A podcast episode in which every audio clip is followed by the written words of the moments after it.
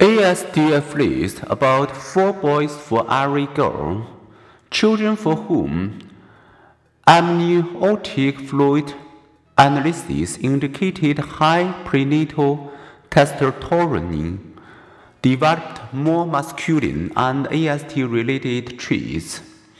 Psychologist Simon Baron-Cohen argues that AST represents an extreme male brain. Girls are naturally predisposed to be emphasizer, he contends. They tend to be better at reading facial expression and gestures, the less so if given testosterone.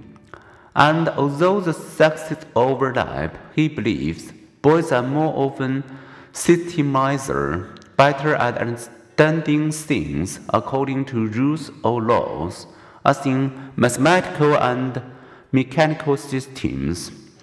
If two tight-minded systemizer mate, then does that increase both the rate of this type of the cognitive talent and also ASD among their offspring? Indeed, Baron-Cohen reports ASD rates are higher not only among elite math students but also among the children and the grandchildren of engineers and MIT graduates.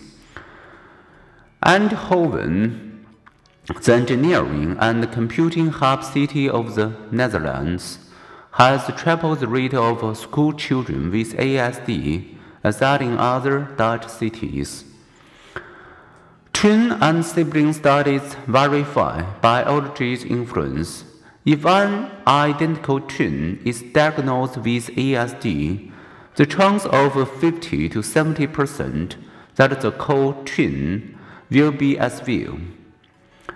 A younger sibling of a child with ASD also is at a heightened risk. No one autism gene accounts for the disorder. Rather, many genes with more than 200 identified so far appear to contribute random genetic mutation in sperm production cells may also play a role. As men age, these mutations become more frequent, which may help explain why an over 40 man has a much higher risk of fathering a child with ASD than does a man under 30.